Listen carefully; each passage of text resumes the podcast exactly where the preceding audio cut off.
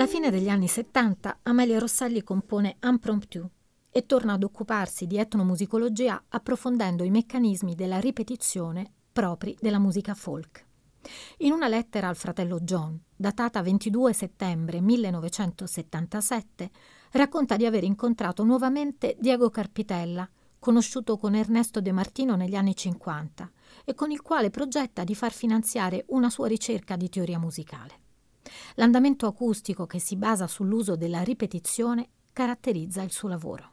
Contiamo infiniti morti, la danza è quasi finita, la morte, lo scoppio, la rondinella che giace ferita al suolo, la malattia e il disagio, la povertà e il demonio sono le mie cassette dinamitarde.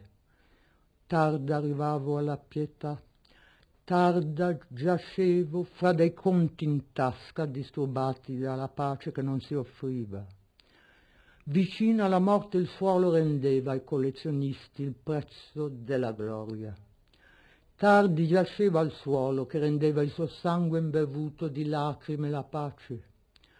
Cristo, seduto al suolo su delle gambe inclinate, giaceva anche nel sangue quando Maria lo travagliò. Nata a Parigi, travagliata nell'epopea della nostra generazione fallace, giaciuta in America fra i ricchi campi dei possidenti dello Stato statale, vissuta in Italia, paese barbaro, scappata dall'Inghilterra, paese di sofisticati, speranzosa nell'Ovest, ove niente per ora cresce. Il caffè bambù era la notte. La congenitale tendenza al bene si risvegliava. Vive da anni in Italia, ma Roma non le sembra più sopportabile. Vende quindi l'appartamento e alterna i soggiorni inglesi a casa del fratello John qualche mese in subaffitto. La sistemazione nella mansarda di Via del Corallo, in centro, vicino a Piazza Navona, è la soluzione che trova per lei l'amico Elio Pecora. Ma le voci che sente si fanno sempre più ossessive. Amelia riceve premi, è molto considerata dalla critica e gira spesso l'Italia per tour letterari. Gli amici vanno a trovarla nella sua piccola casa, sempre più spesso funestata da presenze che solo lei individua. L'ultima lezione di poesia di Amelia Rosselli, il poemetto Impromptu, nasce di getto, una mattina di dicembre del millenovecentosettantanove. Cantando in fretta Impromptu, dice Antonella Nedda, Amelia esorcizza i propri mostri come il bambino fischia al buio per darsi coraggio. L'intero poema è attraversato da bagliori di un disastro. Forse tutto è già accaduto, la battaglia perduta, le macerie, il fiume straripato, l'epidemia, ma l'impressione è che proprio chi è stato testimone, chi viene sospinto verso i confini, sia in grado di raccontare e in questo racconto comprendersi e comprendere, quasi fosse un coro fuso nella sola voce dell'eroe. Emanuele Trevi, nel suo Sogni e favole, uscito quest'anno, dedica qualche pagina all'incontro con la poetessa. È colpito dalle dimensioni minuscole dell'appartamento dove racconta di trovarsi in visita, in un modo che racconta come casuale.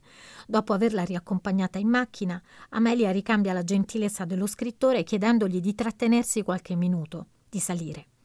Trevi immagina il vocio che può sentire solo la sua ospite, si aggira e si sofferma sulla libreria, i testi di musica e discipline orientali, i libri di poesia. E scrive: la mancanza di spazio, unita alla fondamentale serietà del suo intelletto, aveva espulso dagli scaffali ogni traccia di futile. Mi colpisce l'uso dello scrittore della parola espulso, che suggerisce una spinta, un movimento.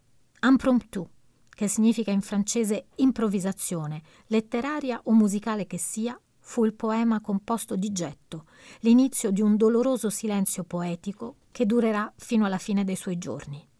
l'undici febbraio millenovecentonovantasei, nel giorno del suicidio di Sylvia Plath, poetessa da Amelia amata e tradotta, avvenuto trentatré anni prima, Amelia si getta dal terrazzo. Chi oggi passeggia in Via del Corallo, nel centro di Roma, non può non notare la targa commemorativa apposta ad altezza d'uomo, al civico venticinque. Leggibili come da una pagina di un libro di marmo, alcuni versi tratti da Impromptu, vicino una pizzeria e un negozio di souvenir.